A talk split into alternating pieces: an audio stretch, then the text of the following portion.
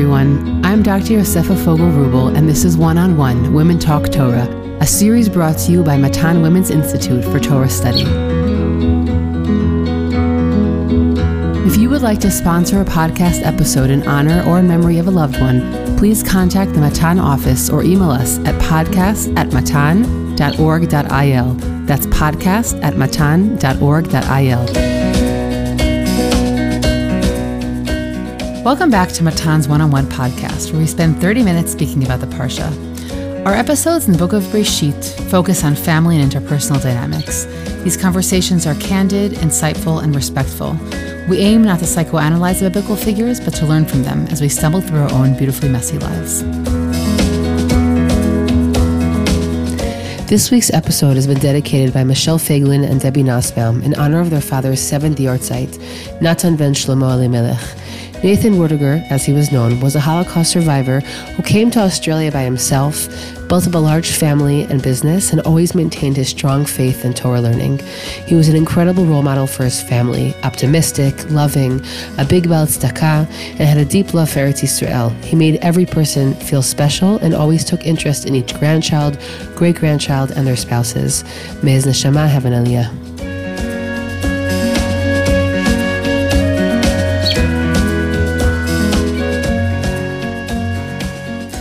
Parshat Vayichi chronicles Yaakov's preparations for death.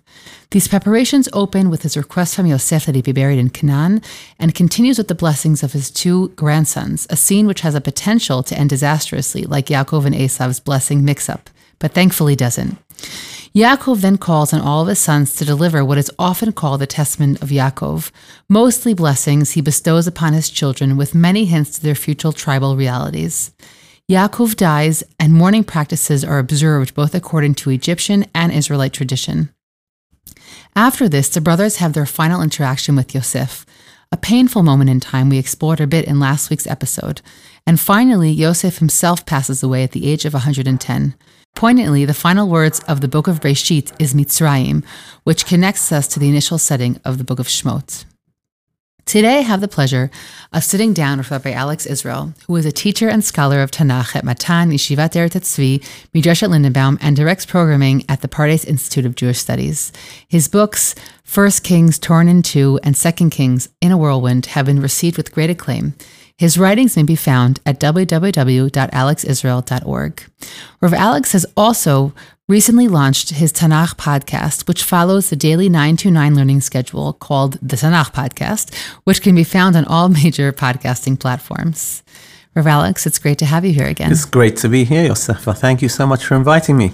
I didn't say you were a returning guest, but last you were on to speak about the Nazir in uh, in the book of Bamidbar. So it's great to be back here to speak about family and to really close this series, looking at these final these final sections in the book of Breshit. That is true. That is true. And one of the things that I wanted to raise is actually not just the relationship between Yaakov and his sons, which is so prominent through Parshat Vayechi, but an idea that uh, was actually spoken about at a Shalom Zachar for our recently born grandson, hmm. where the great uncle of the new little baby spoke about the idea that Yaakov is the first of the Avot who we really see as a grandparent. We see him blessing Ephraim and Manasseh.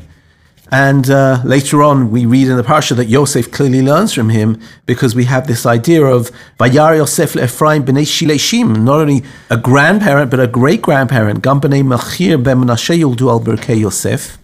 Uh, at the end of the parsha, the notion of great grandchildren, and he suggested something really interesting. He said that maybe Yaakov is the first of the avot that relates to his grandchildren, because Yaakov is the first of the Avot who actually had a Jewish grandfather. he himself experienced being a grandchild.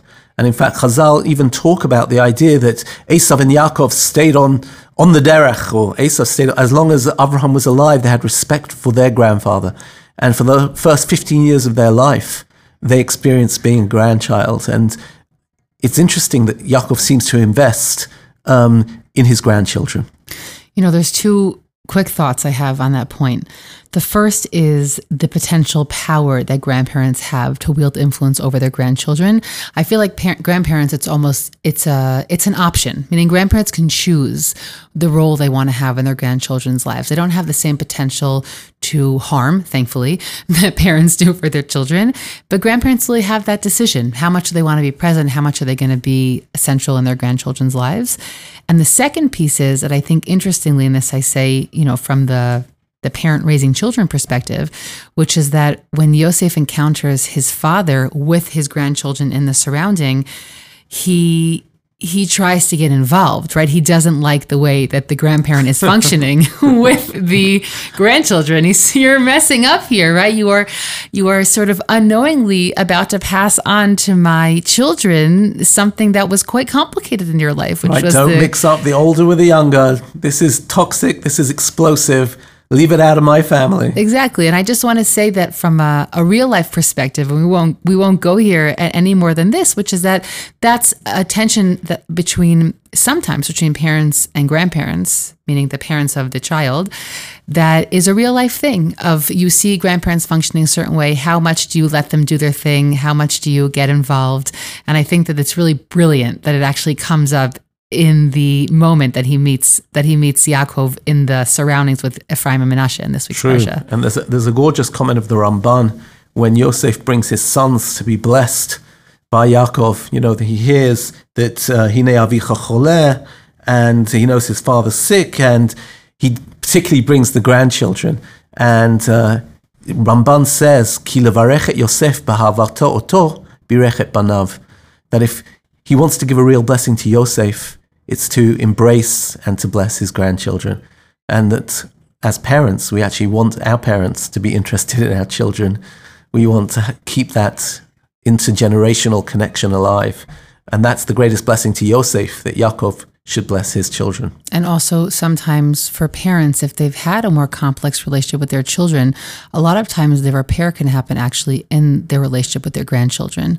A lot of times, the love they could show that's how I kind of read the Midrash the love they can show for their grandchildren can sometimes provide uh, a better version or an evolved version of the relationship they were able to craft with their own child. Right. Fascinating. So that's that's one prism really of this week's parsha is you can't really ignore the the the shifting of the generations. That is true.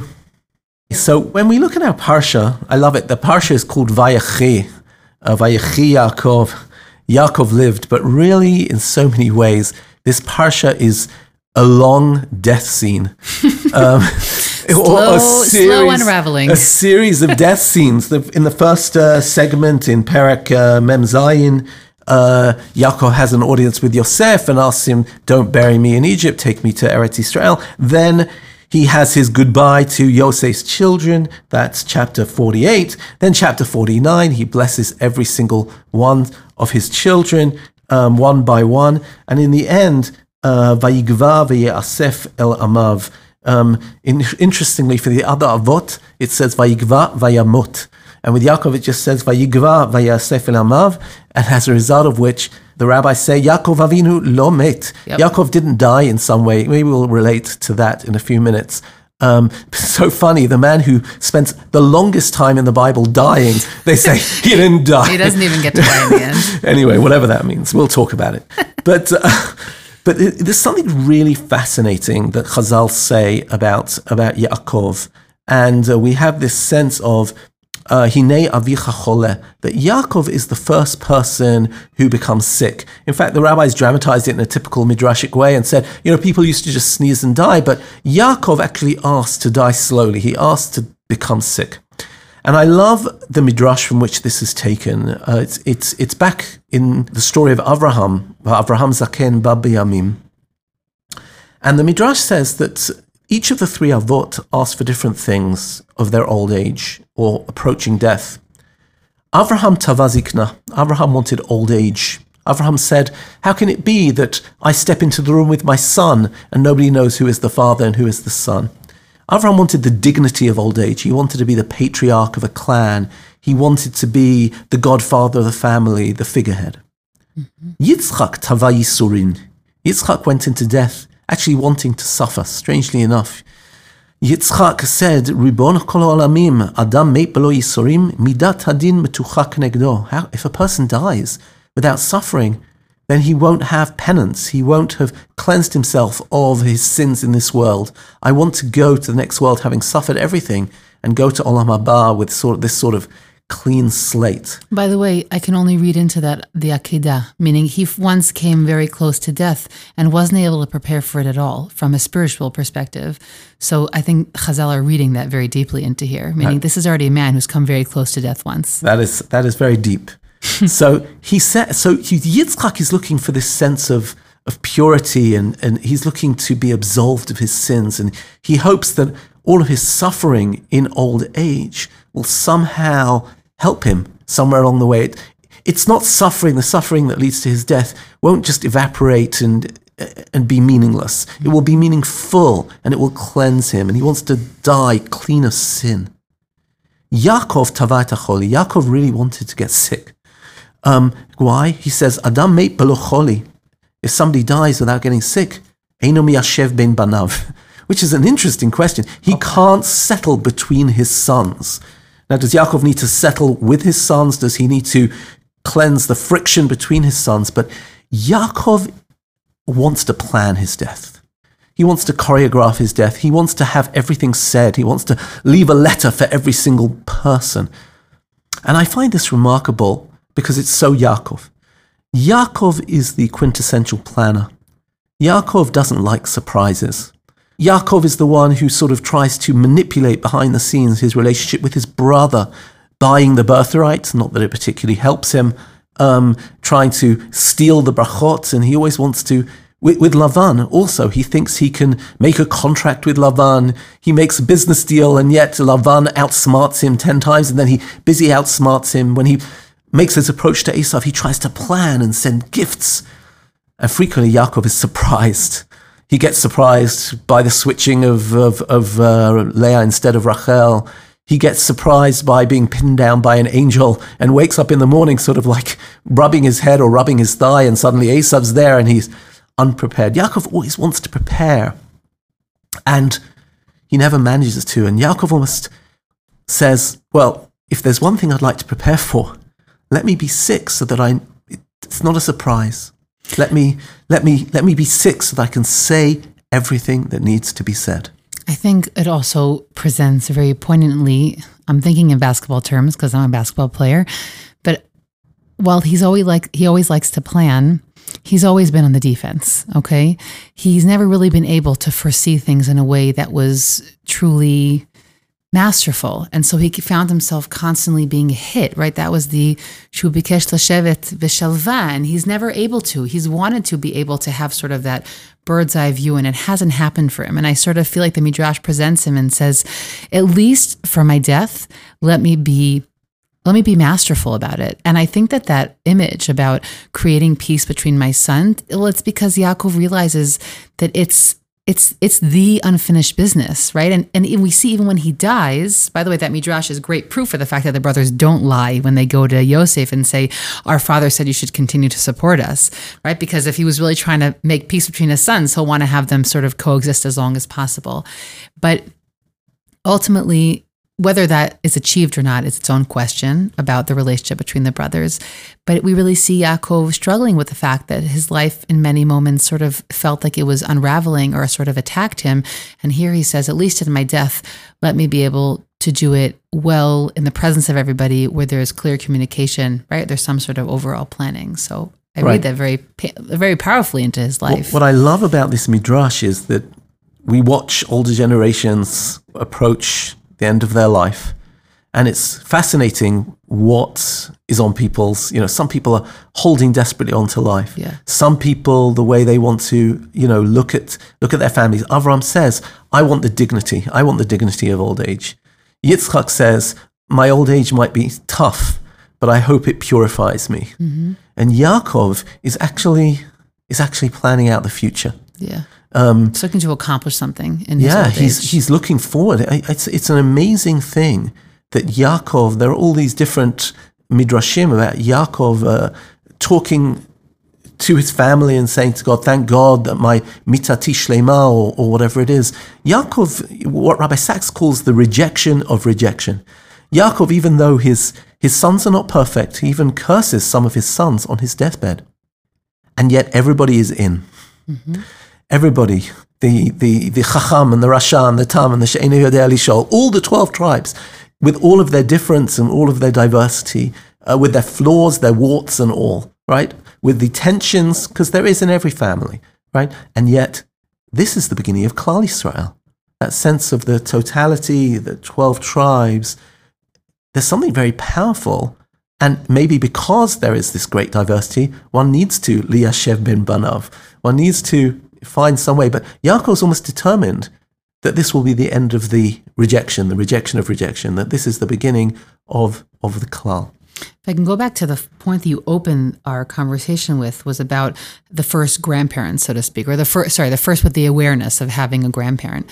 You know, I think about Abraham because he didn't have a tradition to draw upon, he was very focused as you brought in the midrash, but I think also in the psukim, he's very focused with the vision of what the future has.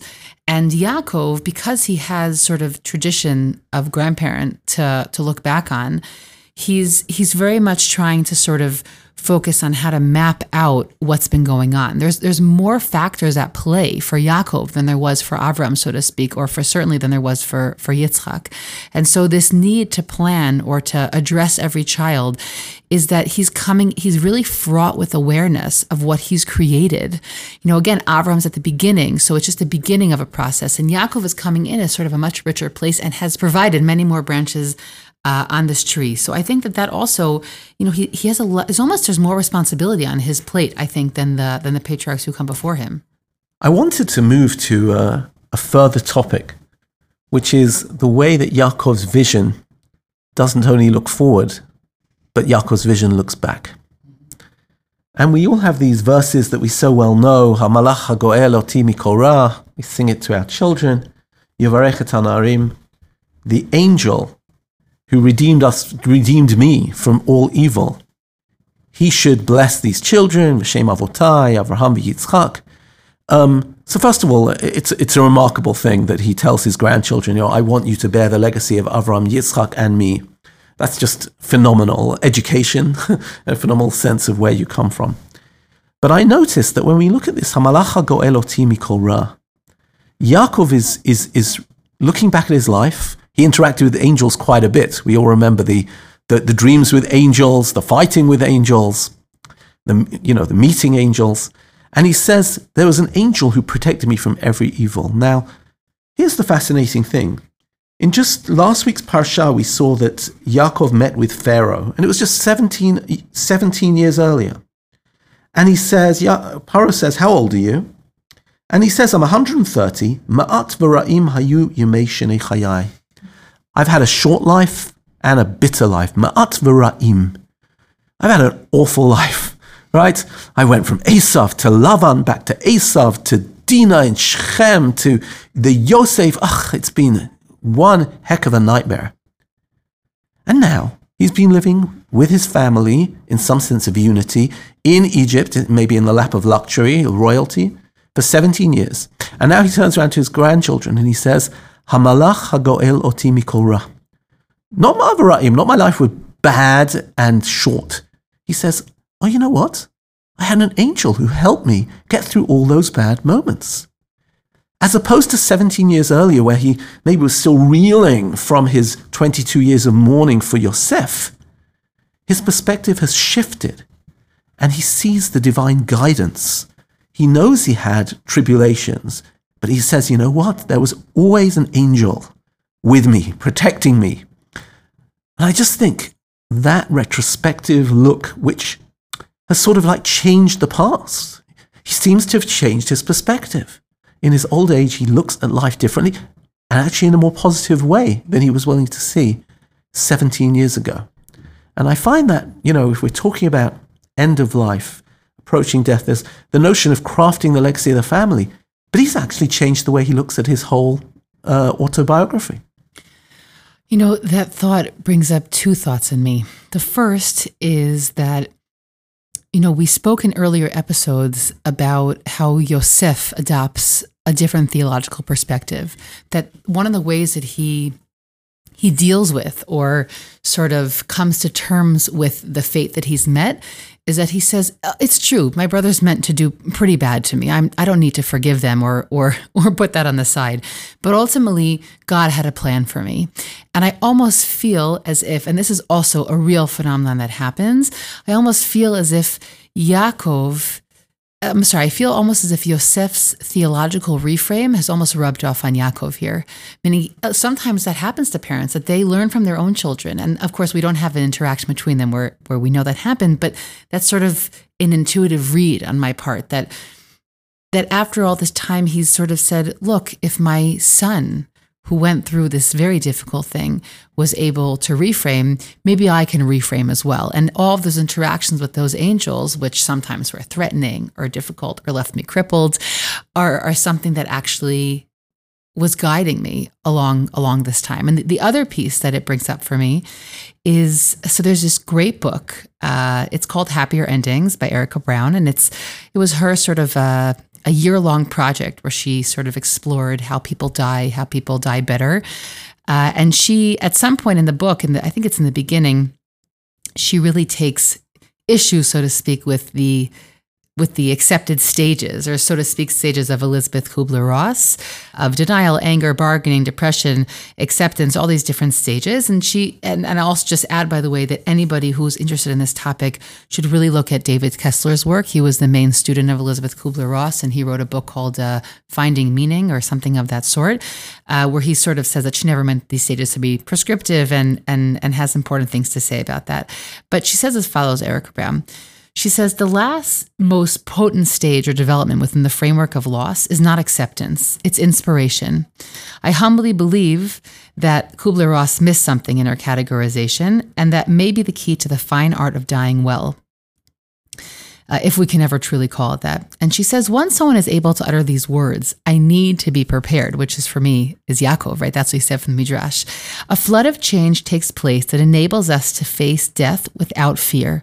This is the stage I call inspiration, a stage that never appears in Kubler Ross's framework, but appears in virtually every conversation I had with a person or family who managed to do death better. The intentional decision to become better prepared for death gives the dying permission to love more fully, to say the words they wanted to say for a lifetime, to repair and heal troubled relationships, and to entertain a range of ethereal and spiritual thoughts and actions previously closed off, sealed, or masked by the pragmata of everyday anxieties. And I'll just add that I think about that when I think about this reframe that you brought about for Yaakov, because it almost feels like Yaakov has truly accepted his death. He's moved into that stage of inspiration. And because of that, he's he's seeing things differently. He's literally reframing his life, looking at his children in ways sometimes more empathic, sometimes less so. Um, but he's looking at his children also through a different frame. Right. I find it fascinating, your first point, that he's affected by Yosef's theology. Because I'd actually looked at it slightly differently, and I thought to myself, you know, when you're in the thick of misery, it really affects you and everything looks dark. Mm-hmm. But when you're in, when you get a bit of space in life, you can, you know, frequently you just find, you know, the light shining. So, you know, maybe there is something in that Yaakov got a little bit of relief for the first time that yeah. shalva that he was looking for in the last 17 yeah. years of his life. And sometimes gaining that space, sometimes getting that breathing room enables you to have a more positive positive perspective. Totally. Of course, the only thorn in his side was his location of living. But uh, but other than that, sure. I agree. These are his most, it seems, his most peaceful years that right. we've ever seen in his life. Right.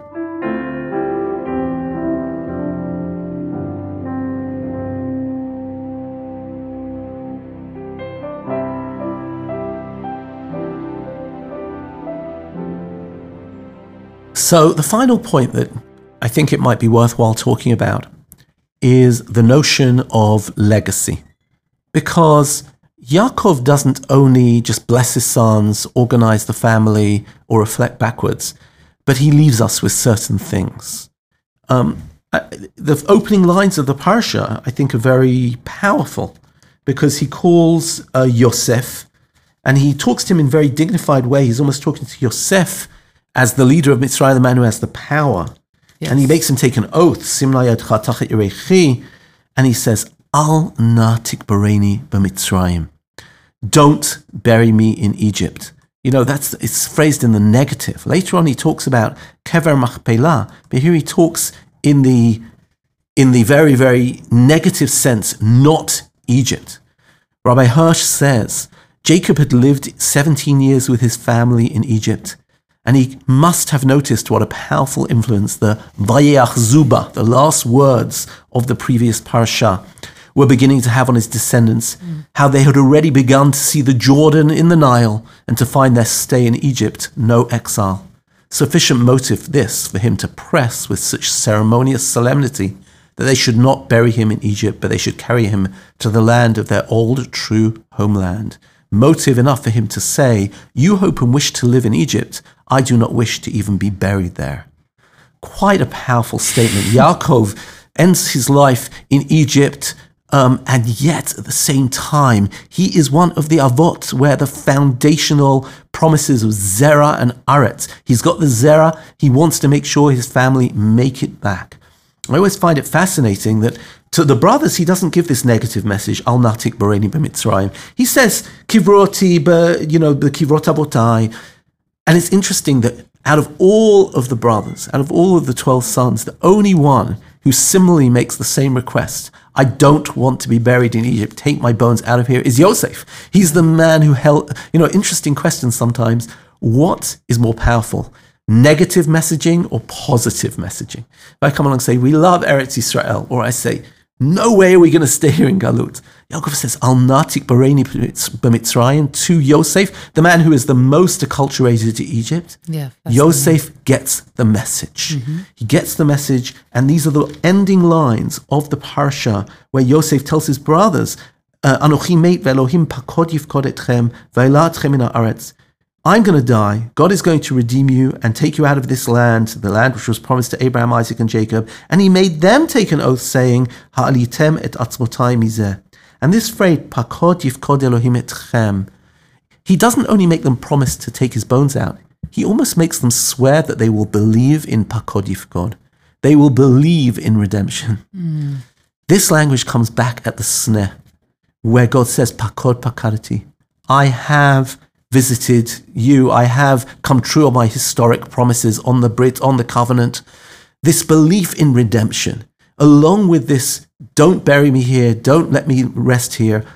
And, and, and the last thing the Jews do as they leave Egypt is to take Yosef's, Moshe takes Yosef's bones, ki hashpea hishbia b'nei Israel, because he make them, made them swear saying pakod pakadati. Yaakov leaves a huge legacy. But one legacy he leaves is that we, we, we can't stay. We can't stay in Galut, that ultimately we won't be home till we come to Eretz Israel. And this, this uh, raises sort of very important questions about where we belong. But I think even beyond that, it raises really interesting questions about what legacies, if we want to broaden this out, what legacies we get from our parents. What legacies we get, are they, are they deliberate are they subliminal, right? Sometimes somebody gets something from their parents or grandparents just because that's the way they acted, not because they ever said it, right? And uh, are, you know, positive messaging, negative, ne- negative messaging. I'm going to do this because it's the opposite of what my mother did or i'm going to do this because that was my father's tradition right what what legacies do we bear you know, to go back to the interpersonal piece between Yaakov and Yosef, so it's interesting because, first of all, we see that in this way, Yaakov and Yosef to their death remained more intertwined than Yaakov and the other children in that regard. I mean, I think it really sort of memorializes the deep connection between them. That, Almost an intimacy. Yeah, a real intimacy, an intimacy of vision, intimacy of how we see ourselves resting in this world and the next. I think that that's a very deep connection between them. And then I was asking myself as you were speaking, why does he go to Yosef? So I agree with you. He goes to Yosef to ask him because he knows he's the guy in charge. And he knows that probably taking a body out of Egypt was not culturally accepted. As you could see if you read really carefully into the first half of the last chapter in, in Sefer Breshit, fascinating lesson on how to maintain a dual identity in the diaspora. Um, but I think that beyond that, of all the brothers, Yosef was brought to Egypt. You said he was the multicultural, which is true, but he's the only one brought to Egypt against his will. The other brothers choose to come there. Again, choosing is a is a is a complicated term, okay? But the other brothers choose to come there, and Yosef is brought there against his will. And because Yosef has worked so hard while being completely within the Egyptian system to be to maintain his identity as being to a certain degree Israelite or a certain loyalty to his Israelite identity, I feel that Yaakov sees him as a co-patriot, whereas the brothers they've never pretended to culture into these into the Egyptian world, meaning they live separately. They live in their own space. And so he he might even, again, this is a total conjecture, but he might even look at Yosef not only as the powerful one who can wield and make his wish come true, but he has a real understanding of how you can get sucked in, but still manage to not get sucked into that culture. So I feel like it also reflects a real respect that Yaakov has for the way Yosef evolved being who he is in that society. Fascinating, really fascinating. But but I think that general question, you know, we'll just leave it as an open one of of of the legacies that we that we give to our, our children. I'll, I'll just say maybe on, on a personal note that um, my parents bought plots years ago in in the states uh, to be buried in, and it was with some relatives, and and that was that. And then uh, uh, I guess at this point it was like eight years back. They were sort of doing a Groupon for uh, plots here in Israel through. Didn't know you could do Groupons through my through my parents' shul, and my speaking about being intentional. My father actually asked permission from my two older siblings if it would be okay if they move their burial plots to Israel because it would incur travel and more inconvenience on their part. Obviously, my permission he didn't need to ask, both uh, ideologically and, and technically. And in fact, they bought it. Sadly, it was used quicker than had been imagined on the part of my father. But what I wanted to say is that I was moved by that whole situation. Never in my life have I ever tried to share my ideological parts and feelings, which are big parts of me. I've never tried to send them back on my family. I don't function like that. I'm also the youngest. I think it's connected.